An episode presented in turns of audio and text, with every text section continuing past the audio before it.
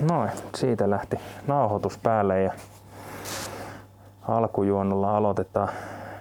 Eli Jane-Erik, sä oot pitkän uran tehnyt ensihoidossa, oot ollut kentällä ihan kädet savessa ja esimiehenä useammassakin organisaatiossa palkittu vuoden ensihoitajana ja nyt oot sitten, oliko se palvelupäällikkö se virallinen titteli. Ja muut, mä oon kuullut myös semmoisen huun, että, että sä oot jossain vaiheessa ollut ravintoloitsijakin.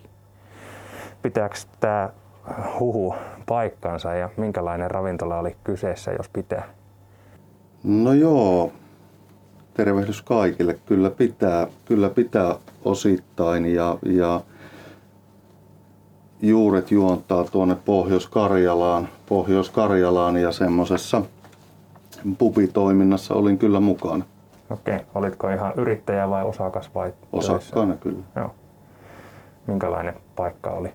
Ihan normi brittipubi vai? No tämmönen ihan normaali pubi, kyllä. Okei. kyllä. No niin, uusi puoli löytyi miehestä. Juurikin näin.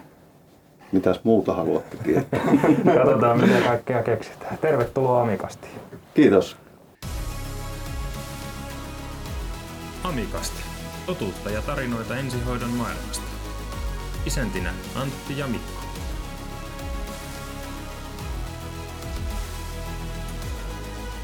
Tervetuloa mukaan.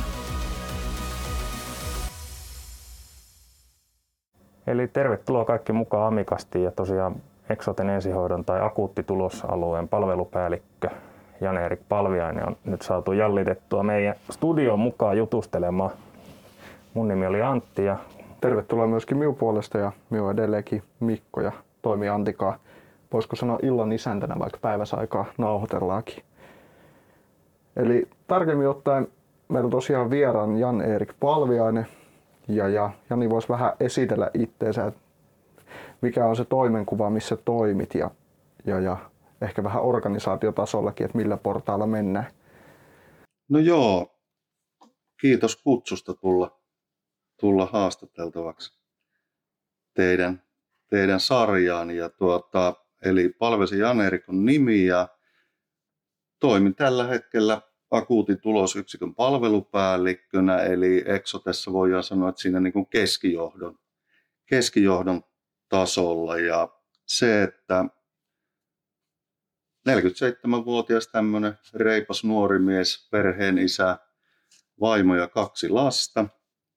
Kotona lapsilla on, on ikää jo 17 ja 22 vuotta. Vaimoikää en uskalla sanoa, voi tulla sanomista muuten. se on aina 21, jos Se on juuri näin, sattuu tuohon väliin silleen sopivasti. Ja sitten toki Eppu Koira on siellä myös. Siinä ne varmaan tärkeimmät. Sopiiko, jos puhutellaan Janina nyt tässä? Se saattaa muutenkin lipsahtaa hyvin spontaanisti se Jani sieltä. Niin Juuri näin. Miten olet Jani aikoinaan päätynyt alalle? Tuossa alkujuonnossa ehkä sitä vähän käytiin jo läpi, mutta mikä toi miehen alalle? No joo, ehkä se, ehkä se välihyppäys, välihyppäys tuossa baaritoiminnassa ja siinä, mistä, mistä olikin jotain mainintaa, niin se oli lyhyt, lyhyt mutta sitäkin menestyksekkäämpi. Ja, ja ei tosissaan se, että ää, hoitoala tuntui, tuntui jotenkin semmoiselta kiinnostavalta ja hain aikoinaan silloin 90-luvun puolen välin seutuja niin, niin, niin lähihoitajaksi lukemaan ja ihan sieltä hyvin ruohonjuuritasolta tasolta on lähtenyt liikenteeseen ja Joensuussa luin sitten lähihoitajaksi ja samalla sitten tuli, tuli valtakunnallisia uutisia siitä, että Suomessa alkaa tämmöinen ensihoitaja ammattikorkeakoulututkinto tai ylipäätään ensihoitajatutkinto tutkinto ensimmäistä kertaa ja Lappeenranta oli lähin, lähin toimipiste. Niitä ei ollut kuin ihan yksittäisiä, taisi olla Helsinki ja mitä muuta sillä oli. Olisiko ollut Turku, Helsinki, Lappeenranta? Turku, niin juuri näin, Mm. juuri näin ja missä tämä koulutus aloitettiin ja hain, hain silloin Lappeenrantaan ja pääsin tähän ensimmäiseen, ensimmäiseen koulutusryhmään mukaan sitten. Ja, ja, ja samalla aloitin täällä, täällä niin yksityisillä palveluntuottajilla työt, työt ja kerkesin, kerkesin olla, olla ympäri Etelä-Karjalaa töissä. Ja sitten olin, olin Etelä-Karjalan pelastuslaitoksella Lappeenrannassa ja sekä, sekä sitten Imatran kaupungilla ensihoidossa aina, aina tuonne vuoteen 2008 asti, eli noin 10 vuotta. Joo.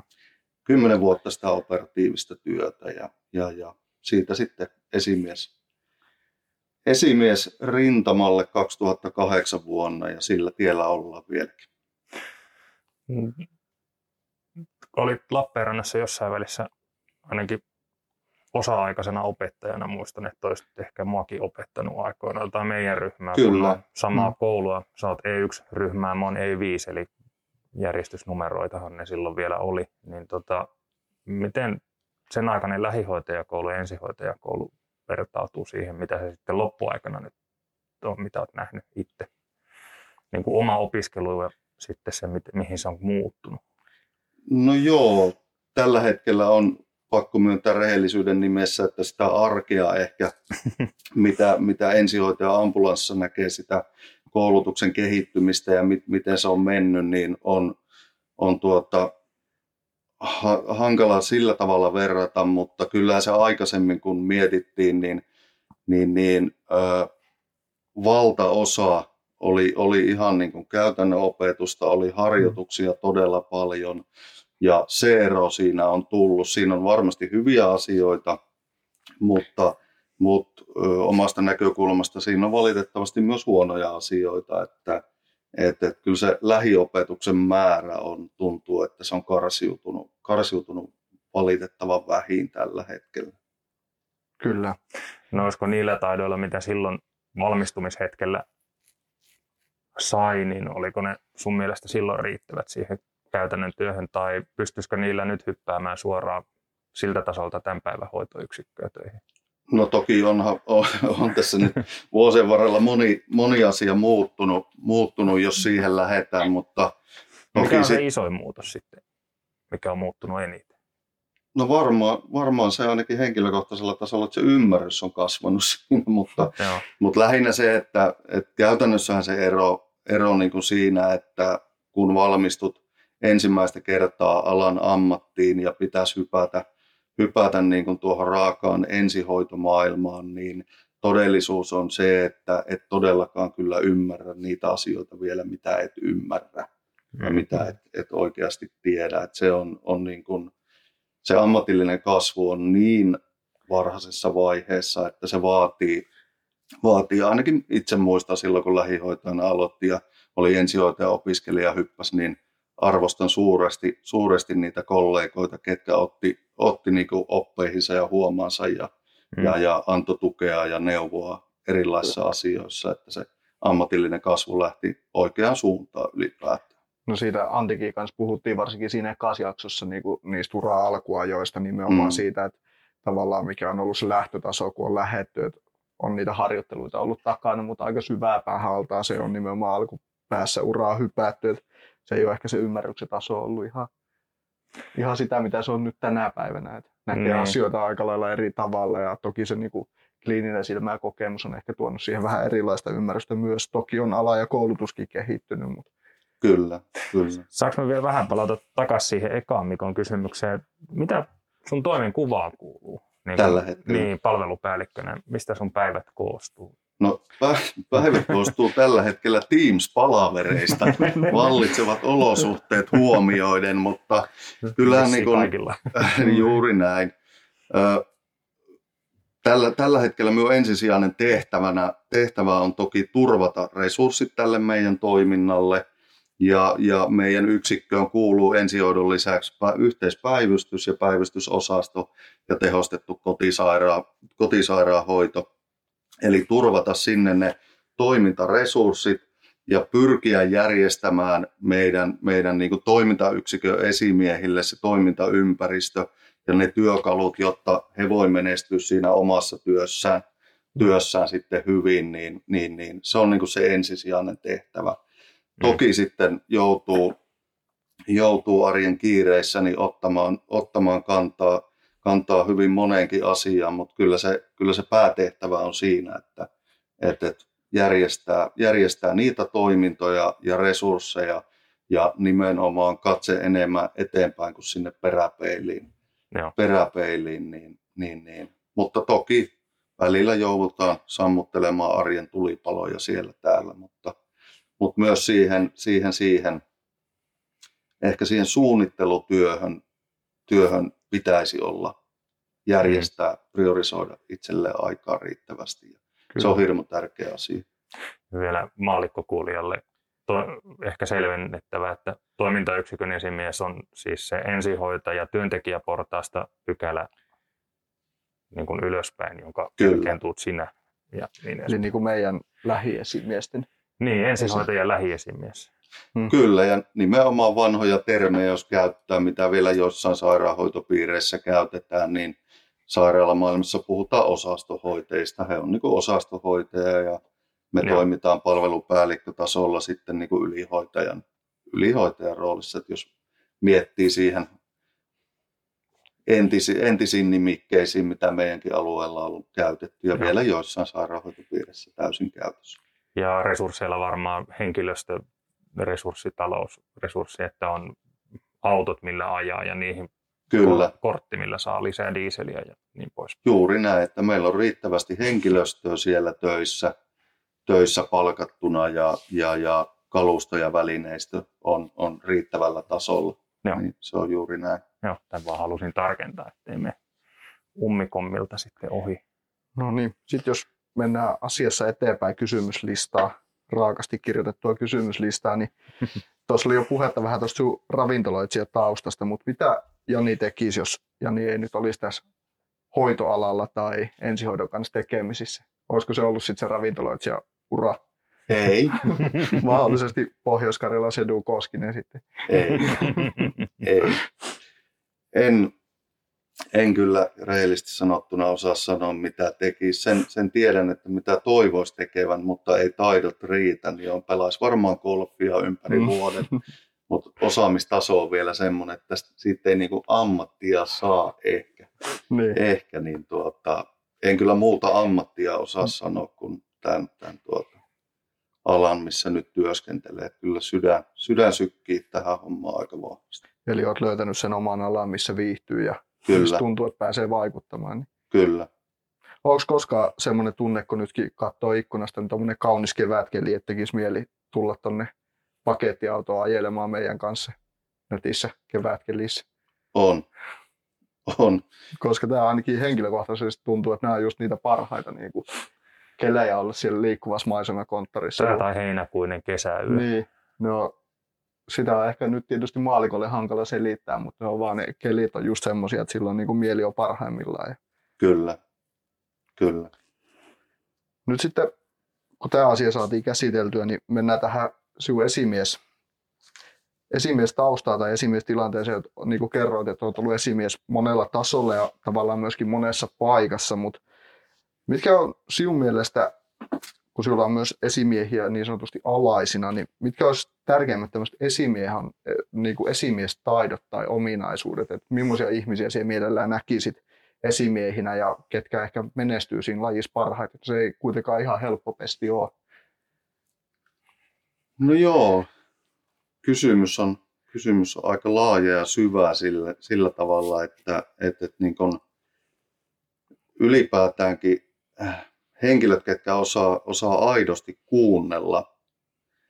Ja henkilöt, kenellä on minun mielestä tilannetajua tajua ja osaa poimia siitä viestinnästä siinä hetkessä, on se sitten verbaalista tai nonverbaalista viestintää, niin ne olennaisimmat osat, niin se, se on semmoinen taito, mikä on, on tuota, ja luulen, että se, se on tai ei ole että sitä ei voi oikein näytellä, että se tulee läpi. Ja, ja, ja sitten se, että mitä ominaisuuksia arvostan, arvostan, niin on toki se, että, että on uskallus puuttua, puuttua niihin epäkohtiin sillä vakavuudella, kun mitä se tilanne vaatii, mutta toisaalta sitten taas pitää olla niin kuin rohkeutta, rohkeutta kannustaa eteenpäin sillä hetkellä, kun se on se, se oikea paikka. mm. paikka, niin pitää, pitää potkia persuuksiin, että nyt ei kun tsemppaat vaan vielä enemmän. Et, et. Toki se sitten mikä korostuu, korostuu, kun peilaa omaa toimintaa ja miettii niitä ominaisuuksia ja esimiestaitoja, niin on se, se että, että osaa, osaa johtaa sitä omaa toimintaa ja itseensä ja, ja, ja tietää ne omat, omat rajoitteet ja selkeät omat vahvuudet. Vahvuudet ja pyrkii, pyrkii kehittymään siinä, niin se on, se on, se on ehkä se. Ja, ja, ja kymmenen vuotta, reilu kymmenen vuotta, mitä tässä ollaan, 13 vuotta esimies, esimiestyötä tehty, niin, niin, niin sinällään tuntuu pitkältä ajalta, mutta varsin lyhyt aika, aika sitten loppujen lopuksi. Kyllä. No mitkä ne on ne vahvuudet sitten, mitä näet omassa esimiestyössä tai mitä onnistumisia 13 vuotta on sattunut matkalle? No joo, varmaan siellä on, siellä on toivottavasti useampikin, useampikin onnistumisia, onnistus, onnistumisia mutta... Ei puhuta yksikössä sentään, niin, niin, niin, niin, ajattele positiivisesti.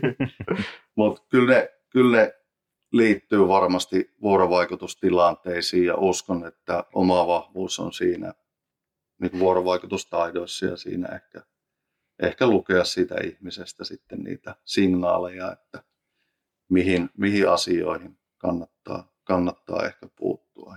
Näin.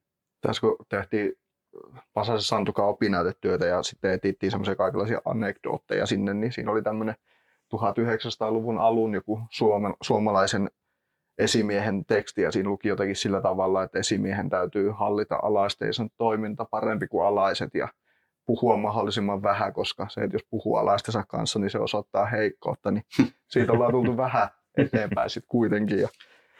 Juuri näin ja se, se on ihan totta ja se, että, että jos, jos minun tehtävänä olisi, tai jos rupesi ottaa substanssiasioihin, mitä tuolla ensihoitotyössä tehdään tai kuinka potilaita hoidetaan tai hmm. näin, niin, niin, niin olisi ehkä ihan väärässä tehtävässä. Sitä hmm. varten on, on muut henkilöt. Että, että, että siitä kynnyksestä ehkä on kasvanut yli, mikä oli silloin ihan alkuaikaan, että kun oli, oli ö, tuoreesti muistissa se, että kuinka, kuinka siellä oikeasti ambulassa mennään ja hoidetaan potilasta ja kaikki käypähoito-ohjeet tuli kuin liukuhihnalta, mm. niin se alkuun se siirtyminen siihen puhtaasti hallinnolliseen, niin se vaati kyllä itsensä kanssa keskustelua aika paljon, mutta se kynnys on onneksi ylitetty. Kyllä ja tuo esimiestyön niin kuin toimenkuvan muutosta ja mihin se on, on koko ajan enemmän menemässä semmoiseen ihmisläheiseen työskentelyyn, niin sehän näkyy tuolla, mitä nyt itse YAMKI-opintoja on tehnyt. Että Kyllä. Jos puhutaan johtamisesta, miten sitä kannattaisi tehdä, niin kyllä se on enemmän sitä, että ollaan niin kuin siellä kolmion, ei niin kuin kärkikolmion mm. yläkärjessä, vaan se kolmio onkin ylösalasin Kyllä. ja siellä pohjalla ja annetaan mahdollisuuksia resursseja, aikaa. Tämä on puhdas palveluammatti. Niin. Palvellaan. Minun mm. tehtävänä on käytännössä palvella meidän toimintayksikön esimiehiä, että he pystyvät työskentelemään siinä mm. omassa työssään ja pärjää hyvin. Puhdas palveluammatti. Ja kyllä se, niin kuin, mistä puhuitkin, niin just siitä, että varmaan niin kuin, se ihmisen täytyy olla joka esimies niin on semmoinen aito ja niin kuin, oma mm. itsensä. Että se, että jos niin kuin esittää vahvempaa tai kovempaa jatkuvasti, niin se varmasti käy voimille niin kuin vielä entistä enemmän. Että kyllä. Semmoinen niin kuin aitous ja se täytyy tulla niin kuin spontaanisti se ihmisläheisyys siinä kyllä, kyllä. omassa johtamiskulttuurissa, mikä se sitten ikinä onkaan. Kyllä. Sitten jos käännetään asia toisinpäin, niin mitkä on sitten näille tekijöille tai meille tekijöille ne tärkeimmät alaistaidot? Koska nykyään paljon puhutaan esimiestaidoista, mutta minun mielestä yhtä lailla tärkeitä on myös ne alaistaidot. Kyllä että mikä on semmoisia tärkeitä ominaisuuksia ja alaistaitoja, mitä siihen esimiehenä toivot? Joo, ja minä ehkä itse puhun mieluummin, mm. mieluummin vielä enemmän sit työyhteisötaidoista, työyhteisötaidoista, mitä on, niin kyllähän se sama, samainen vuorovaikutustaidot on, on ihan selkeästi, mikä, minkä niin kuin tuona arjessa huomaa, huomaa ja ne tulee, tulee esille niin, niin hyvässä kuin pahassa. Ja, mm. ja, ja se on se, se on se ehkä se keskeisin, keskeisin osa-alue. Toki sitten toisten, toisten arvostaminen niin, niin ihmisenä kuin sen työn kautta ja ammatin kautta, niin se näkyy siinä toiminnassa. Ja yksi semmoinen, mikä, mikä ihmisistä, minkä on sanonut joskus aikaisemminkin jossain haastattelussa, niin mikä, mitä ei voi peitellä, niin se, että haluaako, onko ihmisellä aito halu tehdä se työ hyvin.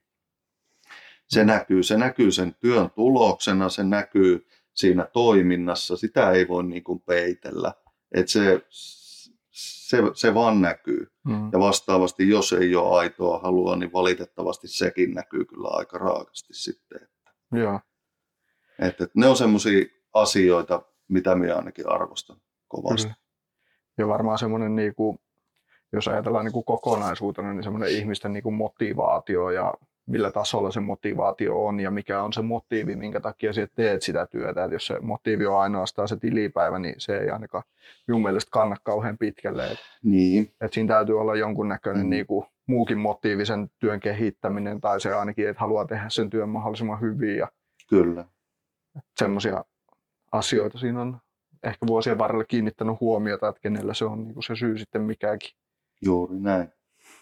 Tuohon tuohon varmasti vaikuttaa. Ainakin itse muistan, että, että on, kun on työskennellyt sekä Mikkelissä paloasemalla, missä oli iso, iso työvuoro, että oli palokersantti tai esimies, paloesimies ja olisiko ollut kuusi sinisillä puolella, eli palopuolella ja sitten viisi ensihoidossa. Ja yksi palomiesvuorosta oli aina sitten siellä ambulanssissa kuudentena, että kun oli 11 hengen niin kuin porukka, mikä työskenteli vuorokauden mm. kerralla aina yhdessä.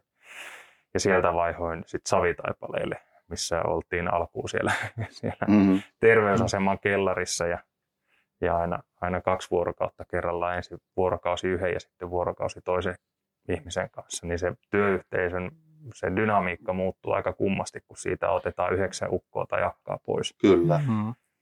Ja, ja siinä justiin ne no, työyhteisötaidot ja sitten se vuorovaikutuksen vähyys tai niukkuus.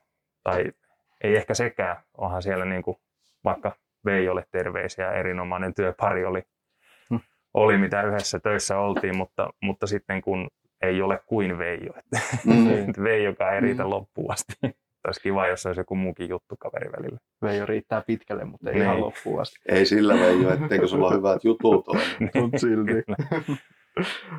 Mutta on se, niinku, jos miettii tätä niinku, omaakin työuraa ja erilaisia työvuoroja ja pareja, keneikä on tehty, niin mm. kyllä se niinku, ne ryhmädynamiikat vaikuttaa ihan tosi paljon siihen niinku, työyhteisöön ja kyllä. miten ihmiset viihtyy siellä mm. työyhteisössä ja miten niitä asioita vie eteenpäin. Ja se on niinku, tosi iso merkitys sillä, että onko siellä vahvoja persoonia, kenellä on omat asiat, mitä ne haluaa viedä eteenpäin vai että jokainen työyhteisö toki vaatii erilaisia persoonia ja ei siitäkään tulisi mitään, jos me oltaisiin kaikki samanlaisia. Ja jotenkin tuntuu, että ensihoidossa on aika paljon vahvoja ihmisiä ja kenellä on vahvoja mielipiteitä. Et luulen, että ollaan aikamoinen porukka, mitä johtaa. Et ei, ei hirveästi pelätä mielipiteitä tuoda julki. No joo, se pitää paikkansa kyllä, mutta sitten taas, taas minä sen myös meidän vahvuutena. Mm, ehdottomasti. Eli asiat vaatii kehittyäkseen myös kritiikkiä ja, mm. ja välillä ihan hullujakin kommentteja ja, ja kyseenalaistamista.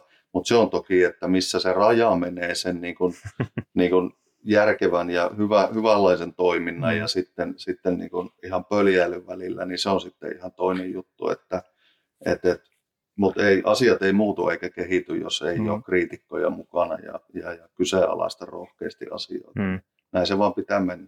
Ja se on varmaan myös yksi sellainen alaistaito siinä, että miten sen kritiikin tuo julki, että mm. tavallaan se on nimenomaan se asia, mitä kritisoidaan, eikä ne henkilöt siellä takana. Se on mm. niinku kans yksi varmaan aika tärkeä taito, tai onkin tärkeä taito. On, on nimenomaan just näin, ja tähän haluan nostaa esimerkkinä tämän, tämän meidän työ, työaika-asioista nyt ei ehkä sen enempää tarvitse tässä spekuloida, se on, se on tuota, ihan oma asiansa, mutta hyvänä esimerkkinä se, että, että, kun sitä työaika, työaikaa päädyttiin lähteä sitten nelosen muuttamaan takaisin ja, ja, ja kerättiin meidän ensihoidon henkilöstöstä läpileikkaus läpileikkaus siihen työryhmään mukaan, niin miten hyvin se onnistui se työskentely. Ja siellä käsiteltiin asioita, mitkä ei pelkästään ollut vaan hauskoja ja mukavia mm. ja todella kivaa kivaa, vaan siellä oli sitten niitä hankaliakin asioita, jouduttiin mm. miettimään, miettimään että, että, että miten tämä ratkaistaan tai mitä vastataan henkilöstölle, kun tulee joka mm. tapauksessa vastustusta johonkin asiaan asiaan ja näin, niin, niin, niin niitä asioita mietittiin, niin siitä iso hatunnosto kyllä sille, että joka, jokainen sitoutui siihen ja oli valmis myös niin kuin miettimään niitä, niitä ikäviäkin asioita. Kyllä. Mutta se oli osoitus siitä, että kun se tahtotila ja maali on, on yhteinen, hmm. niin kyllä se vaan homma onnistuu, jos vaan halutaan, että asenteesta on paljon kiinni. Nimenomaan siitä asenteesta ja siitä, että meillä on aika niin kuin laaja kirjo ihmisiä täällä töissä, kenellä on selkeästi tosi hyvä motivaatio ja varmaan niin kuin suurimmalla osalla onkin. Kyllä. Niin kuin kyllä. kaikissa työyhteisöissä. Mm. On niin kuin oikeasti taitavaa porukkaa töissä ja todella hyviä työntekijöitä. Miten tota, niin palataan tähän vähän isompaan yksikköön, tähän Exote ensihoitoon. Ensihoito ja sairaankuljetus taitaa lukea ainakin Lepola-aseman seinässä. Miten Exote ensihoito syntyi aikoina? Mikä oli se Saako tähän nostaa vielä hauska anekdootin? No. Älkää menkö Exoten sivuille katsomaan, mitä siellä kerrotaan ensihoidosta, koska siellä sanotaan, että ambulanssin voit tilata numerosta 112. Onko näin? On. Ouch. Mä olen tästä huomauttanut viestintäosastoa kolme vuotta sitten ja muistaakseni viimeksi. Tuo asia pitää ne varmaan käsitellä. Samo, samoin kuin se ensihoito- ja sairaankuljetuskyltti siellä no, Se ei ehkä ole ihan modernia tekstiä enää. Juuri näin, juuri näin. Mutta miten Exot ensihoito sai alkunsa? No joo, se sai, sai alkunsa sillä tavalla, että, että, että se oli varmaan 2009-2010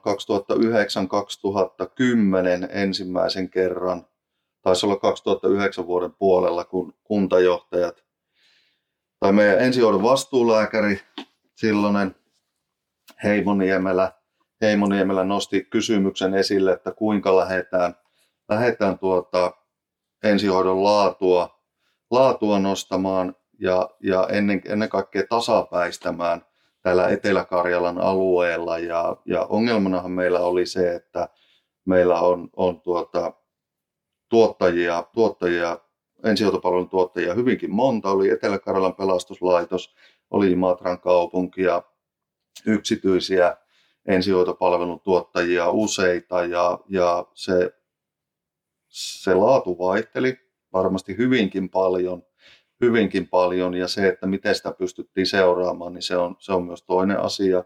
Mutta joka tapauksessa niin Heimo nosti silloin tämän asian esille ja tämähän meni sitten ihan, ihan niin kuin kuntajohtajan neuvottelukuntaan asti ja sieltä sitten tuli yhteydenotto, oli silloin ensihoitopäällikkönä pelastuslaitoksella ja yhteydenotto neuvottelupöytään, että ruvetaanhan karsimaan kasaan, että mitä tässä tehdään, että miten, mitä ja miten näitä palveluja jatkossa tuotetaan ja, mm. ja näin. Ja sitten tehtiin ihan perinteinen nelikenttäanalyysi siitä näistä toimintamalleista, että miten ensihoitopalveluja voi ylipäätään tuottaa.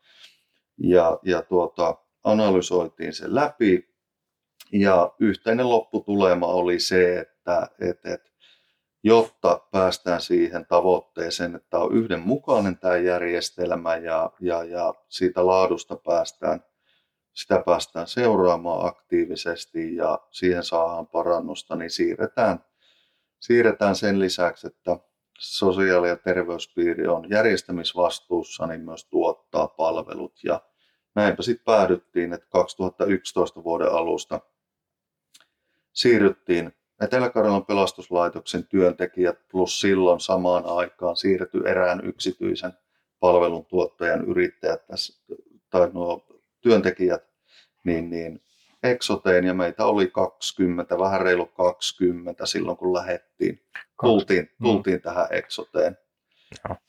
Ja, ja, ja siitä se homma lähti eteenpäin. Sille, silleen tultiin tähän Exoteen ja meni meni kyllä ihan useita palavereja, että puhuttiin samaa ensihoitoa, kun käytiin silloin sairaalamaailman ja tämän sairaanhoitopiirin henkilöstön kanssa asioita läpi, niin, niin, niin koska ei täällä ollut kos- niin ensihoitopalvelua tuotettu, niin se oli täysin uusi asia sillä tavalla. Ja, ja, ja sitten mietittiin sitä, että miten me edetään järkevästi tässä asiassa. Ja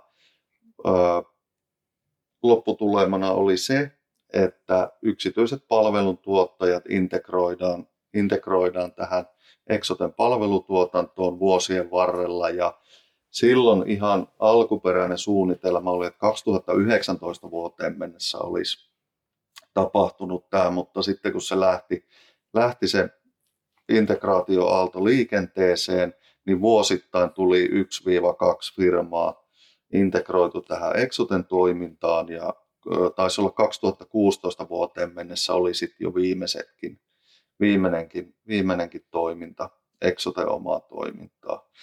Ja toki monesta eri kulttuurista, kun tulee henkilöstöä ja henkilöstömäärä kasvaa ja monta eri toimintamallia, niin, niin, niin ne oli aika haasterikkaita vuosia sillä tavalla, että pelkästään yhdenmukaistaa niitä toimintoja, että miten mennään. Ja, ja, ja sitten kun kaikki ensihoitopalvelut oli, oli tässä Exotessa, niin sitten ruvettiin jo miettimään seuraavaa askelta, että miten, miten saadaan vielä laadukkaampaa ja miten, miten asiakas hyötyisi enemmän. Ja, ja, ja seuraavana sitten tehostetun kotisairaanhoidon kanssa mietittiin, että voitaisiko tehdä jotain paremmin ja lyötiin sitten hynttyyt yhteen ja, ja, ja siitä tuli samaa tulosyksikköä ja sitten sit seuraava askel olikin, missä eletään tällä hetkellä, eli päivystyksen kanssa käytiin, käytiin tuota keskustelua ja todettiin, että se voisi olla, olla niin tuota, akuutin, akuutti potilaan näkökulmasta niin järkevää, että meillä olisi nämä tietyt toiminnot mahdollisimman yksissä kansissa. Niin, niin, niin. Siitä ollaan tähän tultu. Joo, kyllä se oli silloin 2011, just silloin kun Exote ensihoito aloitti ja minä aloitin, sain silloin kanssa toimen tästä Exote ensihoidosta, niin silloin kun aloitettiin, niin sitä olla niin, että oli niin kuin Lappeenranta ja Joutseno yksikkö oli niin kuin se Exote ensihoito ja sitten siitä lähdettiin laajentamaan. Kyllä siitä on aika paljon hommat laajentunut, jos miettii, että nyt on tosiaan teho ja päivystys ja on mm. tilannekeskukset ja kaikki, niin ei sitä ehkä silloin ihan osannut ajatella, että kuin iso mm. tämä tavallaan paisuu. Ja mm. Mikä meillä on tällä hetkellä nyt henkilöstömäärä tässä akuuttitulosyksikössä? No meillä on noin 330. Ja silloin lähdettiin siitä vähän reilu 20. Kyllä, kyllä. On siinä pieni nousu niin. saattanut tapaa. Kyllä. Juurikin näin, juurikin näin. Niin mä itse Exotelle tulin kanssa just tämän yksityistämis, tai yksityisten integroimisaallon mukana, kun se Savitaipale tuli 2013 Joo. Kyllä. Exotelle, niin sinnehän mä silloin kolmen vuoden, kolmen puolen vuoden lenkki piti kiertää ensin ympärysmaakunnat, että sai omasta kotimaakunnasta töitä. Niin, Ei mennyt kovin kauan. ja siitäkin meni vissiin vielä kolme vuotta, että pääsi Lappeenrantaan, että voi mennä fillarilla töihin. Niin just. Tai polihan mä sinne Savitaipaleellekin jonkun kerran. Kerran jopa turhaa. en muista että vappuaatto, niin se siirtää lomaa. Lomaa meni, meni lomapäivänä töihin ja ihmetteli siellä puurolautasen ääressä, kun lapsi hirveästi ukkoja sisään vuorovaihtoa, että yksi on nyt liikaa. Se oli minä. Poliin sitten 30 saa takaisin kotiin. Mutta se kertoo siitä motivaatiosta. Mm. Voi tulla vaikka vapaa-päivänäkin töihin. Kyllä. Tässä olikin jo äsken vähän puhetta siitä, että mistä, millä tää, missä tällä hetkellä mennään, niin miten se, sinulla on varmaan vähän niin kuin Suomenkin mittakaavassa näkemystä, niin miten Exote ensihoito Suomen kartalla tavallaan näkyy, että meneekö meillä tällä hetkellä niin kuin hyvin ja on, onko meidän toiminta niin kuin laadukasta, jos mitataan jollakin mittareilla. Tai mitä ne mittarit on? Voisi olla ainakin. Mm. Mm. Niin, se, että se on, se on ikuisuuskysymys, miten, miten vaikuttavuutta mitataan, mitä se on. Se, se on, siihen ei ole niin oikeaa vastausta vielä saatu, että on, onko, se, onko se vaikuttavuus sitä, että potilas kokee sen, että hän saa just sitä hoitoa, mitä hän itse tahtoo. Mm. Onko se mm. silloin riittävän vaikuttavaa, niin. jos meillä on potilaskokemus, että hän saa sen just mitä haluaa. Onko se se, mitä me tavoitellaan? Se on just ainakin ensihoitajan näkökulmasta, niin se ei yleensä aina ole kauhean niin kuin paras hoito just se, minkä se potilas haluaa. Että se voi olla ehkä vähän huono mittari tähän. Näin. Eikö, juuri näin, ja Mm. siksi me ollaankin tämmöisiä vähän paternalisteja ehkä, että meillä on monesti se oma näkemys, että mitä, mitä sille potilaalle Mm. pitäisi tehdä, niin kun, ja monesti se onkin ihan oikein käypähoitosuositusten mukaisesti, mutta tuota, näin se vaan menee, Mm. että, että tuota, ne näkemykset on eroja, tai näkemyksissä on, on eroja, mutta se, että miten valtakunnallisesti, niin, niin, niin ää, jos mietitään näitä meidän toimintoja, mitä meillä on ja miten järjestetty, niin ää, toki ne henkilöt, ketkä on reissannut useissa eri pisteissä, niin osaisi tehdä vähän vertaisarviointia siihen, että mitä se meidän toiminta on, mutta, mutta tuota, kyllä siellä paljon positiivista meidän toiminnasta on ja, ja meidän yksikköä, nyt puhun niin kuin akuutista Mm. tulosyksiköstä, koska niin kuin ensi, ensihoito, jos se on ihan omanaan, Mm. niin se on hiukan irrallinen, vaan moni taho tarvitsee ensihoitopalvelua, mutta ensihoitopalvelu tarvitsee myös onnistuakseen ja toimijakseen hyvin sitten myös muita palvelurakenteita. Tämä on Mm. tämmöistä niin kuin yhteispeliä minun mielestä. Ja, ja tuota, siinä, siinä kun katsotaan, mitä, mitä Suomessa tapahtuu, niin, niin, niin on kyllä ylpeä siitä, että ollaan ihan kärkirintamassa kehittämässä asioita ja meitä benchmarkataan tällä hetkellä monesta, monesta asiasta ja käydään valtakunnallista keskustelua ja, ja näin. Mutta toki meillä on myös itsellä aika paljon vielä opittavaakin. No se edellinen jakso aika hyvin just siihen niin kun toi esiin sitä, mitä kaikkea ensihoito tarvii Ja, tai kenen kanssa ensihoito joutuu tai pääsee kummin asian nyt haluaa nähdä tekemään yhteistyötä, että se potilas saisi sen avun, mitä se potilas Mm. kaipaa. No se on kuitenkin aika Se on- paljon se on- laajempi Se on iso laaja kenttä, Mm. mm. kenttä kyllä, että ihan samaa mieltä on siitä, että se yksittäinen ambulanssi, niin, niin jos, jos sillä ei olisi yhtäkään yhteistyötahoa, niin aika orpo-olo tulisi, tulisi nopeasti tuolla kentällä ja sitä Just ei näin. välttämättä tuu siellä, siellä niin kuin rivissä ollessa ajateltua ihan niin pitkälle, että mitä kaikkea kaikkia yhteistyötahoja, kumppaneita meillä on, joita ilman olisi, olisi tosi, tosi kurja tehdä töitä. Ihan vaikka sen takia, että tehtävän määrä räjähtäisi käsiin, jos meillä ei olisi esimerkiksi turvauttajia. just Mm. näin. Just Et- näin. et- Ja se ei kuitenkaan ole ihan niin mustavalkoista, mitä se Julli sanoi siinä puhelussa, että sairaat sairaalaan ja terveet terveyskeskukseen. Se ei ole, ei ole ihan niin mustavalkoista tämä Ei- ensihoito. Ei välttämättä. Eli voi olla ylpeitä siitä, että ollaan Exote akuuttitulosyksikössä töissä. No kyllä. on, ainakin itsestä tuntuu siltä, että siitä voi olla ihan ylpeä siitä asiasta. Se oli joku ajatus mielessä äsken, mutta se karkasi. Nostat Ehkä se- sormen sitten, kun se löytyy taas, niin jaetaan puheenvuoroja. Mihin äh, Exote akuuttitulosyksikkö ja ensihoito niin on tällä hetkellä menossa niin kuin lyhyellä tähtäimellä ja sitten vähän, vähän pitemmällä tähtäimellä, että mikä on se seuraava kehitysaskel, mitä kohti ollaan menossa? No lyhyellä tähtäimellä, jos mietitään ensihoitoa, niin ensihoito opettelee elämään tässä takaisin 24 tunnin rytmissä.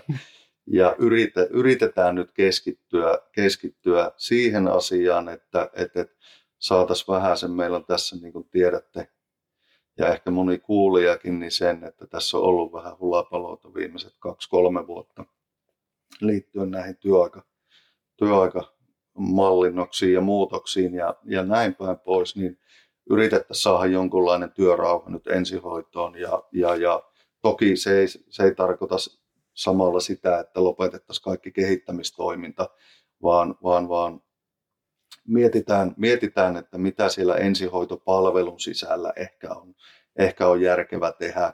Ja siinä rinnalla ensihoitona, ensihoitoa tukevina asioina niin, niin, niin rakennetaan, rakennetaan tätä tehosan kotisairaalatoimintaa ja, ja, ja siihen liittyy myös sitten nostetaan, nostetaan telakalta takaisin nämä meidän liikkuvat yhden hengen päivystysyksiköt yksiköt plus sitten tämä tilannekeskus maailma ja toiminta etenee siinä, että siellä tapahtuu, tapahtuu paljonkin tällä hetkellä ja, ja, ja ne on myös niin kuin valtakunnallisesti, kun mietitään kehittämistä ja kehittymistä, niin näyttää olevan aika iso trendi ihan ympäri Suomen ja siitä käydään hyvinkin aktiivista keskustelua tästä, tikemaailmasta ja ylipäätään tilannekeskustoiminnan järjestelyistä ja miten ne olisi hyvä järjestää, plus sitten tämä kotisairaalatoiminta, niin, niin, niin ne on semmoisia ehkä nyt tässä lyhyellä, lyhyellä aikavälillä semmoisia asioita, mitkä on, on akuutisti esillä.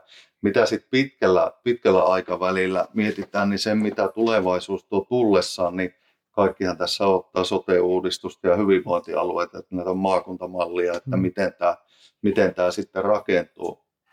Se on mm. sataprosenttisen varmaa, että ihmisiä valitettavasti vammautuu ja saa vakavia sairaskohtauksia ihan samalla tavalla kuin kuin ennenkin niin tulevaisuudessa, mutta tuota, miten nämä palvelurakenteet järjestetään ja, ja mitkä mahdollisuudet meillä on, niin, niin, niin se on toki sitten, se nähdään tulevaisuudessa, mutta, mutta en usko, että tähän ihan perus ydinkuvioon mitään hmm. hurjia muutoksia on.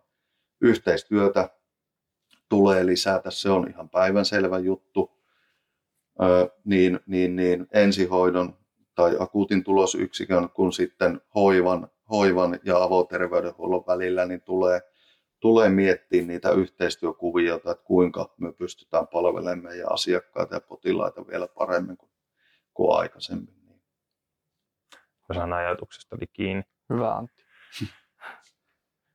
Mut, no, palataan siihen nyt, kun se on vielä kirkkaana mielessä. Niistä, niistä tota, mittareista mä vielä jäin miettimään sitä, että et jos se potilaskokemus, olisiko se hyvä mittari sun mielestä? Mä taas muistan joskus keskustelleen, niin en muista, olitko se sinä vai, mm. vai kuka, kun jossakin kunnan valtuustossa tai vastaavassa oli, oli joku päättäjä pitänyt puheenvuoroa, että, että ne ambulanssit on ihan turhia, kun ne vaan seisoo siellä tallissa, että ne ei tee mitään tuottavaa. Mm. Ja siitä on jäänyt miettimään sitä niin kuin palvelupäällikön dilemmaa, että miten sitä pystyy, päästään siihen valmiuteen myös tästä asesillalla, mm. että miten sitä valmiutta pystyy perustelemaan, kun se on kuluerä, joka on olemassa ja kulut vaan juoksee. No diiseliä ei kulu, kun se seisoo tallissa, mutta kaikki muu kulu juoksee edelleen. Niin miten sitä pystyy sitten perustelemaan, jos ei ole kunnollista mittaria, mm. millä, millä sen perustelisi? Että on varmaan hankala sanoa kunnan isälle, että, että jos meillä on ambulanssi vapaana, niin on tällä tilastollisella todennäköisyydellä mahdollista, että työkykyinen tai työikäinen ihminen saa aivoinfarktin. Ja kun tämä ambulanssi on vapaana, niin se todennäköisesti saavuttaa potilaan ja hän saa hoidon eikä vammaudu pysyvästi. Mutta miten sen pystyy tekemään sen, no, kun ei ole kunnon mittari? Tämä on todellinen niin kuin semmoinen haaste, että miten, miten, sen, miten niin kuin valmiuden ylläpitämisen ja valmiuden huomioimisen saa käännettyä sille järkevästi vaikka euroina, että mikä on mm. järkevää ja mikä ei. Mutta ehkä siinä auttaa sitten, sitten tämmöinen valtakunnallinen, kun ensihoidostakin on olemassa palvelutasopäätös ja mm. esitys, mikä pitää tehdä, jossa määritellään sitten, että kuinka meidän alueen, alueen ihmiset saa, minkä tasosta hoitoa ne saa, missä ajassa ne saa ja näin päin pois. Niin, niin se toimii sitten työkaluna. Jos mietitään niin kuin, äh, en tiedä onko se tehokkuutta vai vaikuttavuutta ensihoidossa, niin tällä hetkellähän niin kuin ainoa semmoinen, semmoinen seurattava mittari on se potilaiden tavoittamisviiveet. Mm-hmm. Sitähän seurataan aktiivisesti niin Exote-hallituksen kuin valtuuston tasolla, kun, kun sitten valtakunnallisesti peilataan, että mitkä ne on ne kuinka, potilaat saavutetaan. Et se on yksi semmoinen selkeä mittari ja sillä pystytään ehkä osoittamaan se, että jos meillä jollain alueella viiveet alkaa kasvamaan ja sitä analysoidaan läpi, että mi, mi, mistä tämä on johtunut, niin onko meillä yksinkertaisesti niin kun esimerkiksi vaikka liian vähän ambulansseja alueella tai onko meidän toimintamalli jotenkin semmoinen, mikä, mikä estää järkevän tavoittamisajan ajan potilaille, mutta se on, se on yksi mittari, mitä käytetään valtakunnallisesti kyllä. Ja. Joo. Tähän tietysti nyt sivuuten vähän seuraavaa kysymystä tästä niin kuin Etelä-Karjala alueen ensihoidon järjestämisen erityispiirteistä. Mm. Et meillä on aika pitkä maakunta, mitä kutostia halkoo, niin se varmaan luo tietynlaisia erityispiirteitä joihinkin muihin maakuntiin nähden. Kyllä. Et se nimenomaan niihin tavoittamisviiveasioihin varmaan niin kuin jonkun verran vaikuttaa tämä maakunta jo ulkoinenkin muoto. Kyllä, ja toki, toki sitten pitää, pitää miettiä se, että, että, että tuota, meillä on Saimaan vesistöä, mikä rikkoo hyvin paljon tätä, mm. tätä aluetta ja, ja, ja no joo, erityispiirteitä meillä on aika paljon, jos mm. valtakunnallisesti ruvetaan vertailemaan, niin, niin, niin meillä on Venäjän rajaa tuossa aika paljon. Ei sillä, että se mikään sillä tavalla iso uhka olisi, mutta se asettaa omat haasteensa sitten, niin kuin tiedätte itse mm. tasan tarkkaan, miten se näkyy siellä, siellä ambulanssitoiminnassa, että välillä tarvitaan venäjän kielen taitoa enemmän ja välillä vähemmän. Että... Nimenomaan. Välillä no, riittää sai. viittomakieli ja välillä sitten tarvitsisi olla se venäjän kielen taitokin. Mm. Ja yksi semmoinen asia, mitä ei ehkä niin kuin silleensä, silleensä mielletä niin herkästi, niin, niin, niin toki kun ollaan noita tavoittamisaikoja jouduttu enemmän miettimään ja analysoimaan, niin siinä vaiheessa, kun on linjattu, että meillä on yksi päivystyspiste mm. Etelä-Karjalassa, niin se on ihan selvä juttu, että jos yhteen pisteeseen kuljetetaan potilaita, mikäli tarvitaan kuljetus sairaalaan, niin kuljetetaan maakunnassa yhteen pisteeseen, ja kun tämä on maakunna, niin kuin maakuntana aika pitkä, niin, niin, niin se on hyvinkin pitkä ajan sitten ehkä, ehkä ne äärialueiden ambulanssit pois siltä omalta toiminta-alueeltaan. Toki naapurialuepaikkaa ja laadukas ensivastetoiminta on olemassa, mutta, mutta, mutta se, on, se on tietoinen valinta, että meillä on, on yksi päivystyspiste ja sen mukaan on elettävä sitten, mutta se kasvattaa kyllä tavoittamisviiveitä, se on mm. ihan selvä juttu. Mutta se on varmaan just niinku yksittäisiä asioita, jos ajattelee niin se maakunnan muoto, että sieltä Parikkalasta on aika kuitenkin pitkä matka maantieteellisesti Lappeenrantaan ja sitten just Kyllä. nämä Saimaan vesistöt tekee pieniä teitä tonne aika paljon ja varsinkin kesäaikaa mökkiläisiä kyllä. kohdataan aika paljon tehtävillä, että kyllä se vaan, vaikka on ne ambulanssit ja muut, niin kyllä se vaan lisää sitä viivettä sinne metsään meneminen. Kyllä, kyllä. No onneksi ei enää tule, mutta on mekin saatu joskus savitaipaleille keikkaa, että nopeasti kun yöllä virvestä katto, että jaha selvä, tuommoinen koodi ja lähdetään autolle ja sitten kun katsot navigaattori, että 160 kilometriä kohteeseen ja se on siellä niin kuin, niin kuin rastivirra toisella puolella. Hmm. Niin. Ja sieltä se nyt vaan on pieni pätkä Taipalsaarta on, on niin kuin Kyläniemessä. Kyllä. Juuri niin jostain syystä se C-tehtävä sitten paukahti meille eikä Ruokolahden autolle. Meillä olisi ollut se 150 kilsaa, heillä oli 35. Juuri näin. Juuri et, näin. Et, kyllä se. Ja sitten saarikeikat myös on, kun on iso vesistö, niin missä on paljon mökkiläisiä kesäaikaan, niin sekin, sekin vaikuttaa. Onneksi se 112 Suomi-sovellus vähän on ehkä helpottanut sitä, ettei sitä palannutta myllyä tarvi enää jostain pellon kulmasta etsiä ja ihmetellä, että mihin piti kääntyä. Juuri näin. Tarkkaa osoitetta. Tiedossa. Nimenomaan ja sitten, sitten vesistöalueen tehtävissä. Toki talvella jäällä ihan samalla tavalla erityiskulkuneuvot, niin, niin, mm. niin yhteistyö pelastusviranomaisten mm, kanssa, pelastuslaitoksen kyllä. kanssa, niin sehän on erittäin tärkeä ja se toimii meidän alueella kyllä ihan todella hyvin, että, että tarvitaan sitten venekyytiä tai kelkkakyytiä tai mitä vaan, niin se mm. järjestyy mm. kyllä aivan loistavasti.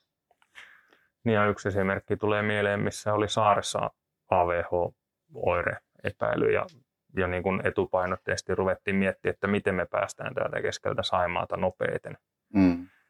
Nopeiten tota, keskussairaalaan, niin järvipelastajat lähti Joutsenosta Juuri näin. sitten niin kuin vastaan, koska ajateltiin, että on nopeampi saaresta ja Joutsenoon järvipelastajien kyydillä ja on vielä kutostietä pitkin kuin että mennään takaisin sinne Sarviniemeen Taipalsaarelle ja pieniä teitä 60-70 kilometriä melkein matkaa. Kyllä. 50 kilometriä matkaa sairaalaan, että kyllähän se yhteistyö on aika monitahosta sitten parhaimmillaan.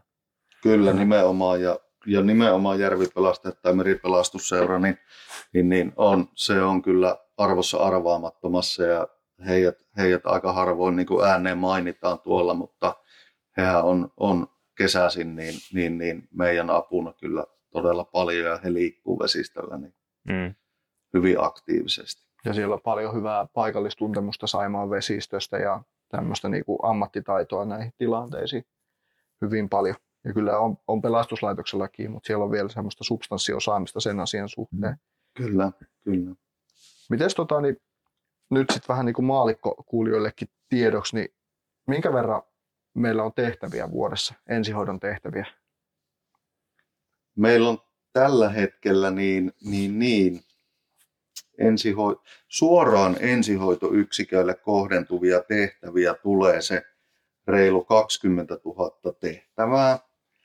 Ja käytännössähän tässä on käynyt niin, että, että, että nämä tehtävät, mitkä ohjautuu ambulansseille, niin on viimeisen parin vuoden aikana vähentyneet.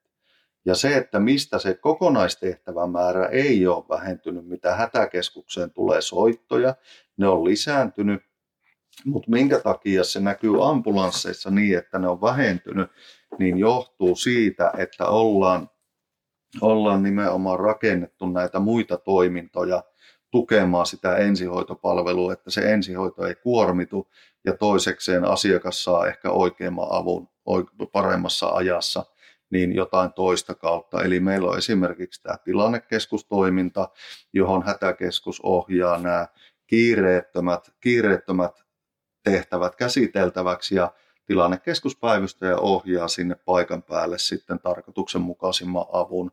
Ja tämä on vähentänyt esimerkiksi viime vuoden aikana meidän ambulanssille tulevia tehtäviä noin 2600 tehtävää vuodessa. Eli se on, se on hyvin merkittävässä roolissa.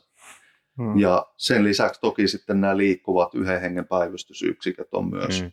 myös tukena, mitkä selittää. Se kokonaistehtävämäärä, niin kuin sanoin, niin on, on akuuttipotilaiden osalta ja, ja näin niin lisääntynyt, mutta suoraan ambulanssille tulevat tehtävät on vähentynyt näiden myötä.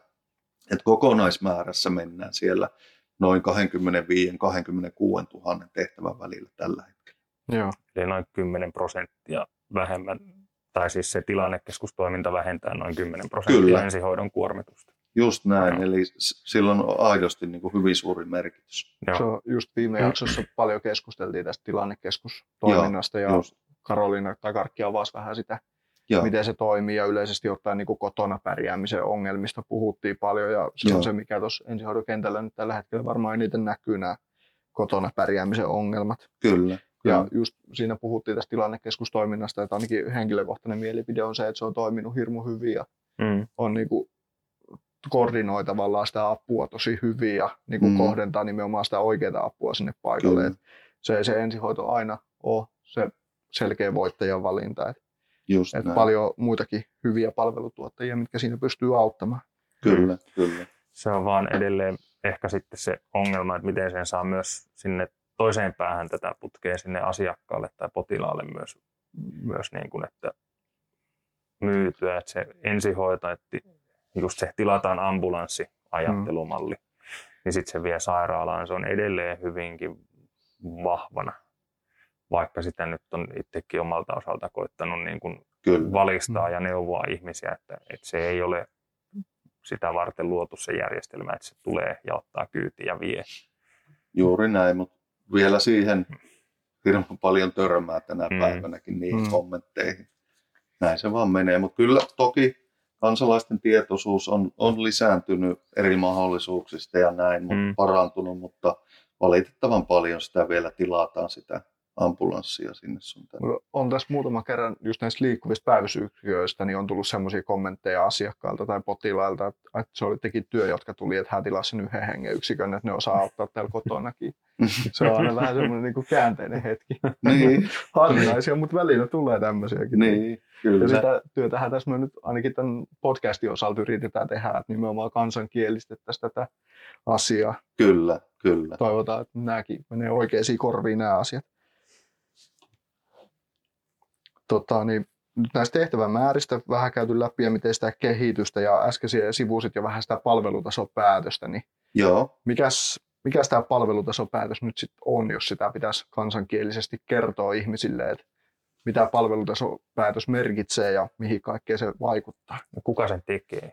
No joo, no, no käytännössä niin jokainen sairaanhoitopiiri on velvoitteellinen tekemään tämmöisen, tämmöisen ensihoidon palvelutasopäätöksen, ja ähm, jos sen sille yksinkertaista sen asian ehkä, niin, niin, niin siinä määritellään lyhyesti se ensihoitopalvelun sisältö ja se, että, että ja se palvelun ylipäätään se, että se palvelu on toteutettu tehokkaasti ja tarkoituksenmukaisesti ja siinä määritellään myös se, myös se ensihoitopalvelun mitoitus, miten se, siinä on ehkä se karkea jako, ra, karkea jako ja, ja, ja ensihoitopalvelusta ehkä kuvataan sen sisällön osalta sit sitä palvelun saatavuutta ja erilaista riskialuejakoa ja tavoittamisaikoja, milloin ambulanssin pitäisi potilas saavuttaa ja alueen riskien arviointia ja, ja, ja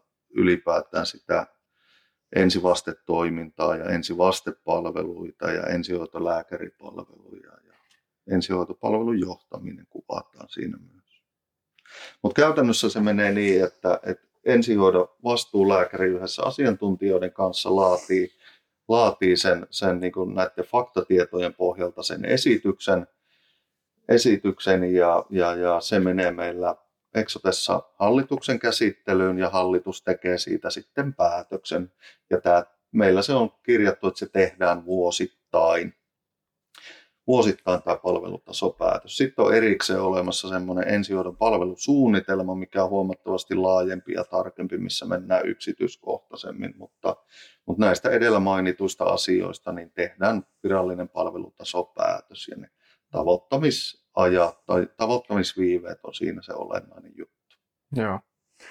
Ja siinä käsittääkseni on näitä kilometri kertaa kilometrikantteja, eli niitä riskiluokitusalueita. Mihin se perustuu, että mikä on kuinka kiireellinen ja onko se asukastiheys, tieverkko, liikennemäärät, Teollisuus. niin mikä siihen vaikuttaa? Kyllä, eli riskiluokitukseen vaikuttaa useimmat tekijät, mutta, mutta ylipäätään myös se, että paljonko siellä on tehtäviä aikaisemmin esiintynyt sillä alueella. alueella. Mutta tuota, no joo, tämä va- vaatisi ehkä valtakunnallista tarkastelua, että mitkä ne on ne sen riski, riskiluokituksen niin kuin sisällöt, että mitä, mitä siinä tulisi, tulisi olla, mutta tuota, siihen vaikuttaa monet eri tekijät kyllä, että miten se, miten se riskiluokka määräytyy. Ja sitten se palvelutasopäätös on sitten ilmeisesti se ohjenuora, minkä mukaan sitä ensihoitoa sitten toteutetaan tällä alueella. Sen palvelutasopäätöksen riskiluokituksen mukaisesti. Kyllä, nimenomaan. Ja niitä mittareita sitten seurataan ja katsotaan, ollaanko päästy niihin tavoittamis, tavoittamisaikatauluihin. Ja toki siinä arvioidaan sitten sitä palvelun riittävyyttä ja olemassaoloa, että onko tämä oikea rakenne meidän alueen. Eli se on tarkastettu ja tavallaan perustuu tiedettyä tietoa, että ei ole niin sanotusti summittaista toteuttamista. Että Juuri näin. näin niin kuin kansalaisillekin, ketkä tätä kuuntelee, niin tietää, että se, se mihin ambulanssit on sijoitettu ja muu, niin se aina perustuu johonkin tutkittuun tietoon. Juuri näin. Ja sairaanhoitopiiri itse suunnittelee ja päättää, mutta myös valvoo sitten itse itseään vai? Kyllä, no omalta osaltaan, Mm. omalta osaltaan kyllä. Onko kyllä siinä joku erityisvastuualue, hussi meidän kohdalla, joka siihen ottaa kantaa? Vai? On, me kuul- kuulutaan, kuulutaan HUS erityisvastuualueeseen ja siellä on sitten ensihoidossa oma, oma ryhmä, jossa käydään läpi sitten näitä tavoitteita ja, Mm. ja, ja suunnitelmaa seuraavalle niin kuin ervatasolla.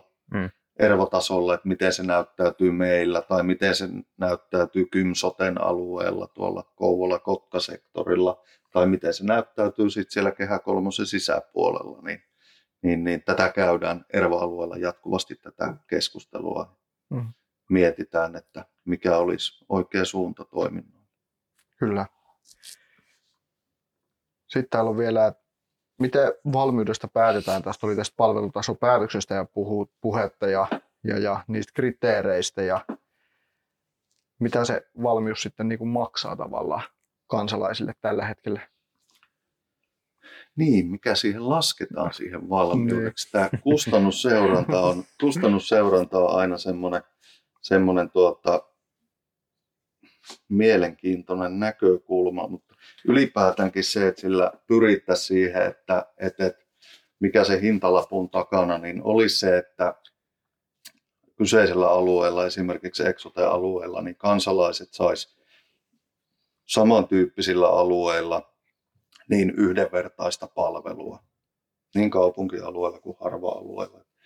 Niin, niin se palvelu olisi sillä tavalla vertailtavissa ja, ja, ja näin.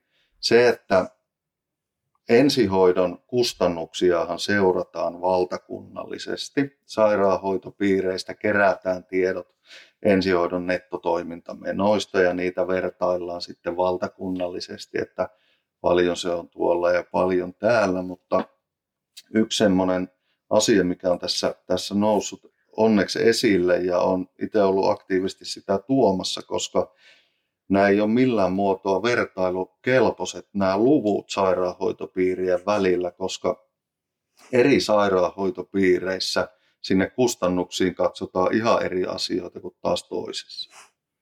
Jossain sairaanhoitopiirissä ensihoidon kustannuksiin voidaan laskea ambulanssista esimerkiksi vain se toinen ensihoitaja.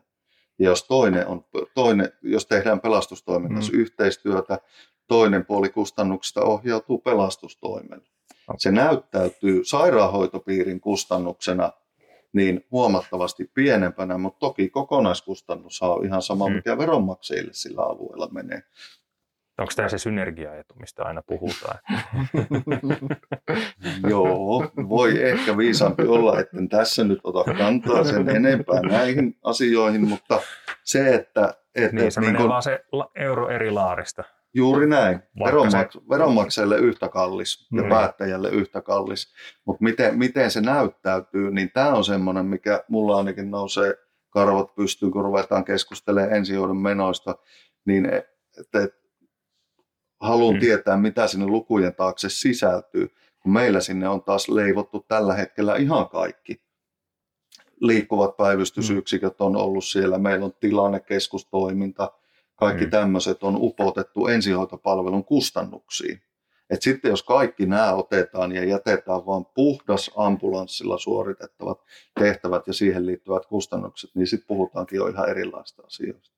Mm, Et se pitäisi saada vertailukelpoiseksi ne luvut. Ja tähän nyt on herännyt, herännyt useampi sairaanhoitopiiri, että ei, nämä ei ole vertailukelpoista. Eikä ne ole, ei ne ole ollut moneen vuoteen, mutta niitä on vaan seurattu. Se on jännä, miten sairaanhoitopiireittäin on näinkin niin kuin erilaista toimintaa.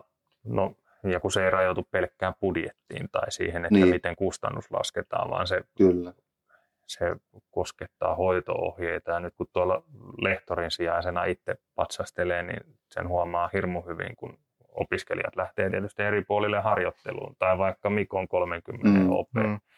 Hoitotason kurssiryhmässä on eri alueilta ihmisiä, niin miten, miten erilaisia toimintamalleja mm. saman potilasryhmän hoitoon löytyy eri puolilta Kyllä. Suomea. Kyllä. Et jos, jos vastuulääkärit tappelee siitä, että pitäisikö meidän nopeavaikutteinen kipulääke olla X vai Y, mm. jos ne ohjaa jotain opinnäytetyötä, joka on kahden erityisvastuualueen mm. alueella, niin on se aika kummallista. Miten näin pienessä maassa ei saa yhdenmukaistettua Juuri näin. hoito-ohjeita mm. tai tapaa laskea kustannuksia, joka on kyllä. kuitenkin pelkkää matematiikkaa. Että... Kyllä, niin. kyllä. Juuri näin, juuri näin. Ja loppujen lopuksi kuitenkin sit jossain kohtaa tullaan siihen ajatukseen, että voiko, voiko tavallaan sit sille laskea hintaa, niin kuin sille ihmiselle hintaa. että kun se kuitenkin sitä ambulanssia, niin, niin kuin puhuttiin, että joka tapauksessa ihmiset sairastuu ja vammautuu mm. ja ne mm. tarvii sitä apua, niin miten Kyllä. se hinta sille sitten lasketaan. Kyllä. Et se on sitten kuitenkin loppujen lopuksi sit se viimeinen kysymys. Juurikin näin, juurikin näin. Se, että niin kuin, mikä oli se peruskysymys, mikä on valmiuden hinta, paljon mm. se maksaa, niin en muuten tiedä. mikä se, mikä se niin kuin on. Sen tiedän paljon. Meidän nettotoiminta menee tuon kapitaatiomallilla, mm. eli, eli per, per asukasta kohden, kohden mutta, tuota, mutta, mutta se, että paljon se tulisi olla, niin se on sitten toinen, toinen niin. juttu. Että. Kyllä. Ja se on, on kuitenkin vähän niin kuin se siinä, että että ehkä niin kauan ihminen voi ajatella sitä kuluna, mutta sitten kun se tarvitsee sitä palvelua, niin sitten se ei tunnu enää yhtään kululta. Mm. Niin, tämä on vähän, vähän sitä niin kuin asioiden arvottamista, että mm. mit, mitä me halutaan, mistä me ollaan valmiita niin kuin veroja maksamaan, niin mm. tämä on vähän niitä asioita ja, ja, ja tällä hetkellä onneksi ensihoitopalvelut on katsottu ihan valtakunnallisestikin, niin kansalaisten keskuudessa hyvin merkittäväksi turvallisuus, turvallisuuden tuojaksi, tuojaksi ja siitä ollaan, ollaan valmiita, valmiita veroeuroja maksamaan, mikä sinällään on, on aika järkevää. Mm. Kyllä. Mutta se ei tarkoita suinkaan sitä, etteikö voitaisiin yhteistyössä viranomaisten kesken tehdä asioita paremmin ja miettiä toimintaprosesseja, että, että, että saataisiko sitä kautta ehkä sitten järkevämmin vielä veroeuroja käyttöön, mutta, mutta tuota, Niin. näin se vaan menee.